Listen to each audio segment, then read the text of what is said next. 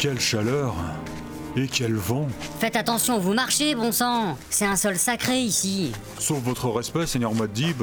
À en croire les Fremen, tous les endroits que vous foulez du pied sont sacrés. À ce train-là, il va vite devenir compliqué de circuler sur Arrakis. Oui, bah faites gaffe quand même, cet endroit est vraiment sacré pour le coup. D'ailleurs, à ce propos, où sommes-nous? Et pourquoi m'avez-vous amené ici? Vous voyez cette stèle là? Celle avec le crâne qui fait face à la passe de Harg? Oui?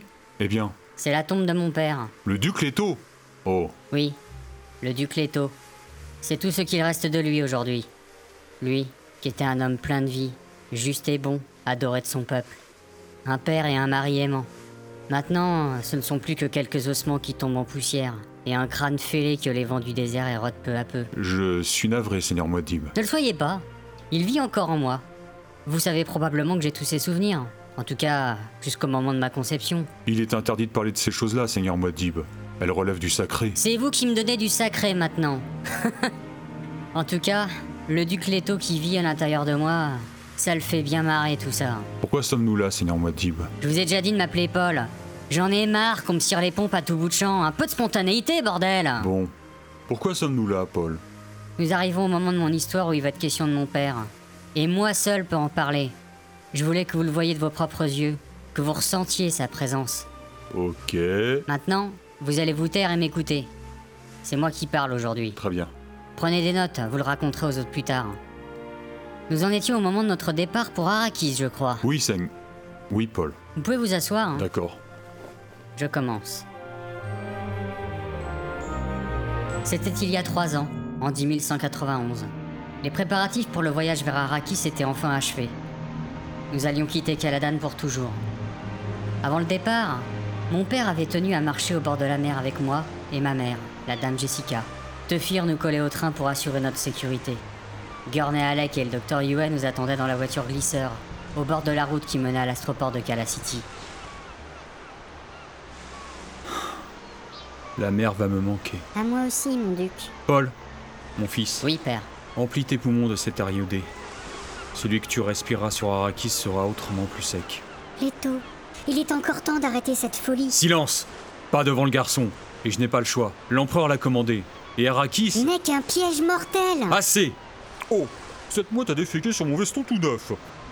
Allez, monseigneur, on s'en va. Nous allons être en retard. Fin de la discussion. Nous reprîmes alors la route. Derrière la vitre, je regardais le paysage défiler. Les goélands qui semblaient suivre notre voiture plongeaient de temps à autre dans la mer pour y pêcher quelques poissons. Je cherchais à fixer ces moments dans ma mémoire pour ne jamais les oublier. Je sentais que ma mère, assise à côté de moi, faisait la même chose. Je me souviens avoir croisé le regard de mon père qui me souriait tristement. J'y trouvais du réconfort tout en ressentant une certaine gêne. Même si je ne pouvais pas en parler, les paroles de la révérende mère Moyam me hantaient. Elle parlait de lui comme d'un mort. Fort heureusement, le voyage fut assez rapide et nous arrivions déjà à l'astroport.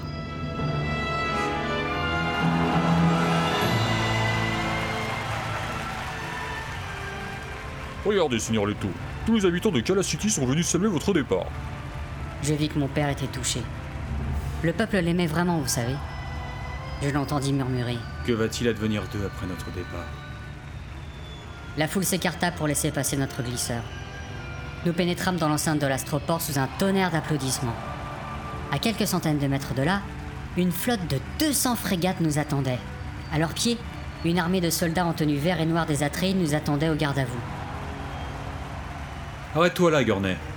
Nous ferons les derniers mètres à pied. Comme vous voudrez, Seigneur Leto. Oh, c'est vraiment pas sympa, Seigneur Leto. On voit bien que c'est pas vous qui portez les valises. Nous nous dirigeâmes vers notre frégate. Tefir traînait nos valises en bougonnant, en en faisant tomber une ou deux de temps en temps. Et merde. Mon père, pour faire bonne figure, saluait le peuple d'une main, arborant un sourire confiant. Nous finîmes par escalader la passerelle de notre frégate, mais mon père nous fit arrêter devant l'entrée du vaisseau, se retournant pour faire face à la foule. Regarde bien, Paul. Si tu arrives un jour à susciter un tel amour de la part de ton peuple, alors tu seras un vrai duc. C'est assez. Partons, qu'on en finisse.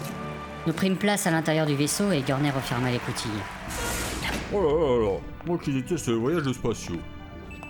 Mon père, qui avait pris place aux commandes, alluma immédiatement les réacteurs. Allez à Yakta Est.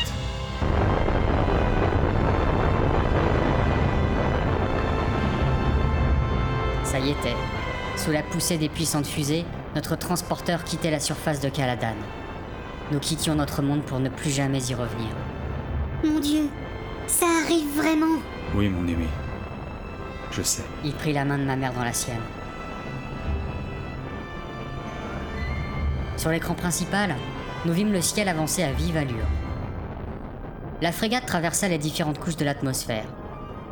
Puis le bleu du ciel céda la place au noir de l'espace. Nous quittons l'orbite de Caladan. Le long courrier de la guilde ne devrait pas être loin. Paul, surveille l'écran principal et sois attentif. Cela t'intéressera. Oui, père. C'est alors que je le vis. Bordel de merde Paul, surveille ton langage. Mais c'est gigantesque On dirait une ville qui flotte dans l'espace Pourtant, ce n'est qu'un petit vaisseau pour un transporteur de la guilde spatiale. Convoi Atréide, veuillez apponter par l'entrée de poupe numéro 27. Un rayon tracteur vous guidera jusqu'à l'emplacement de vos frégates. Bien reçu, long courrier. Tenez-vous bien, nous allons pénétrer dans le hangar du transporteur. Tel Jonas dans le ventre de la baleine. Mon père dirigea notre frégate, suivie des 200 autres, vers le mastodonte. Je n'avais jamais rien vu de tel de toute ma vie. Le convoi fut alors avalé par le gigantesque vaisseau. Chacune des frégates Atreides alla se loger dans un emplacement réservé où d'énormes fixations se refermaient sur elle avec un bruit sourd.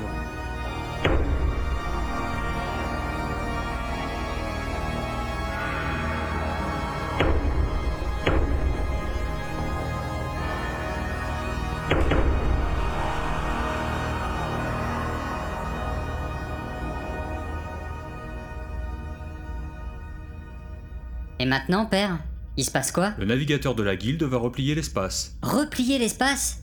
Il va faire ça tout seul? Non, Paul. Ce sont les générateurs Holtzmann qui replient l'espace. Le navigateur, grâce à l'épice, peut prédire l'avenir et éviter que nous nous retrouvions au mauvais endroit. Comme au plein cœur d'un soleil, par exemple. Je dois bien avouer que c'est la partie que je déteste par-dessus tout. Ah, les navigateurs. C'est vrai ce qu'on dit? Qu'ils sont complètement déformés à force d'absorber de l'épice à grande dose Et qu'ils vivent dans des cuves Personne ne le sait, mon fils. Il n'y a que des rumeurs. La guilde est un groupement secret entouré de bien des mystères. Pendant ce temps, dans le centre de contrôle de la guilde, bien au-dessus du hangar de nos frégates, se déroulait un drame dont, fort heureusement, nous ignorions tout.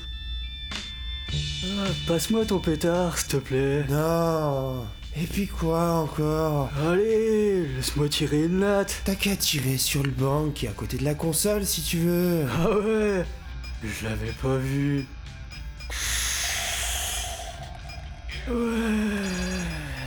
C'est quoi ce bip?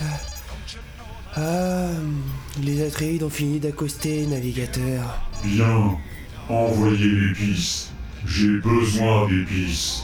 Ma vision se trouble. C'est dingue ça C'est encore plus accro que moi Ça va faire un effet bœuf l'épice Envoyez le gaz d'épices. Les générateurs Holtzmann sont déjà en préchauffe.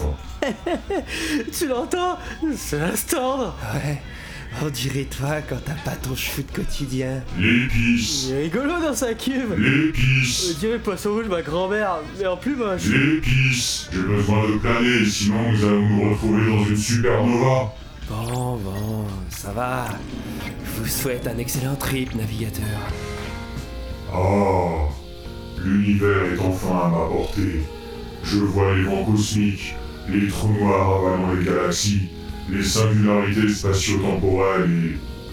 C'est pas un peu de pétunia, ça Je sais pas à quoi il carbure, mais je veux la même chose Vos gueules, les mecs Je replie l'espace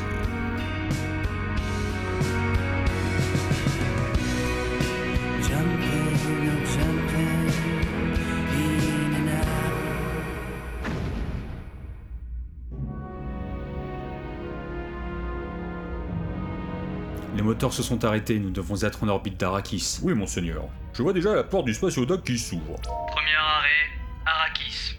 Convoi Atreides, débarquez s'il vous plaît. Ils ne perdent pas de temps, dites donc. Ils ont un planning très serré. Notre convoi est peut-être constitué de toute notre flotte, mais ça ne représente qu'un tout petit chargement pour eux. Ah, les crampons de sécurité viennent de se déverrouiller. Paul, prends les commandes. Quoi? Teufir, tu l'as formé au pilotage, non? Oui, mais bon, Là, c'est quand même pas Je pareil. ne suis pas sûre que ce soit une bonne idée. Paul sera le duc un jour. Je veux que ce soit lui qui pilote notre frégate vers le sol d'Arakis. Viens ici, Paul. Installe-toi. Euh, bon, d'accord. Voici les vecteurs d'approche. Nous approcherons d'Arakin en venant du côté nuit. Il conviendra donc de bien faire attention à l'angle de pénétration dans l'atmosphère. Nos vaisseaux se transformeront en boules de feu pendant quelques instants, mais si tu calcules bien l'angle, nous ne devrions pas exploser. Normalement. Je suis contraint de m'y opposer formellement. C'est de la folie. Taisez-vous, Tefir. Le duc a parlé. Oh bah puisque c'est comme ça, je vais aller pleurer dans un coin. Bon alors, spatioporte franchie. Arrakis est droit devant. Ok. Fusée enclenchée. Bordel de fille, ayez un peu de dignité. Ça va tenir. Ça va tenir.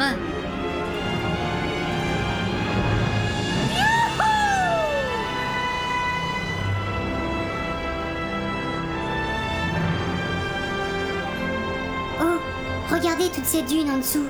Sous la lune, on dirait la mer. Bien joué, mon fils. Mets le cap vers le nord-ouest, vers l'astroport d'Arakin.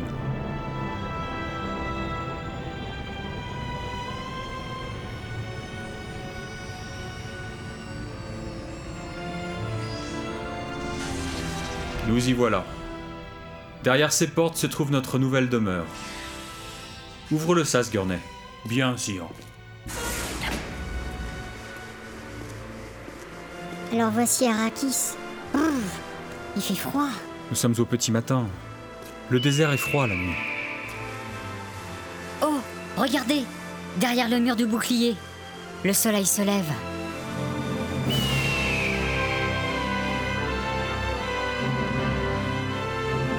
C'est magnifique. Cette lumière rose qui se reflète sur la rosée. Jessica, te voir ici dans ce décor me fait venir ces mots. La beauté a finalement réussi à repousser les assauts du désert. Vous n'êtes qu'un flatteur, Leto Atreides. Regarde bien, mon fils. Voici le monde qui sera le tien quand je ne serai plus.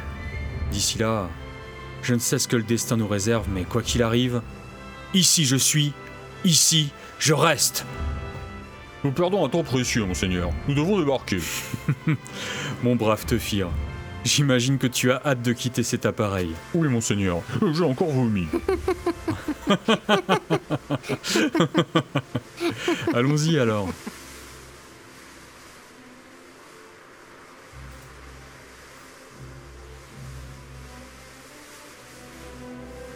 Je crois bien que c'est la dernière fois que j'ai vu mes parents heureux. Tout ce qui se passa par la suite ne fut que malheur et tristesse. n'est pas très joyeux, en effet. Seigneur Muad'Dib, Hein Vous disiez vous voulez vraiment que je raconte cette histoire? Non. C'était pour vous. Juste pour vous. Rentrons à la taverne.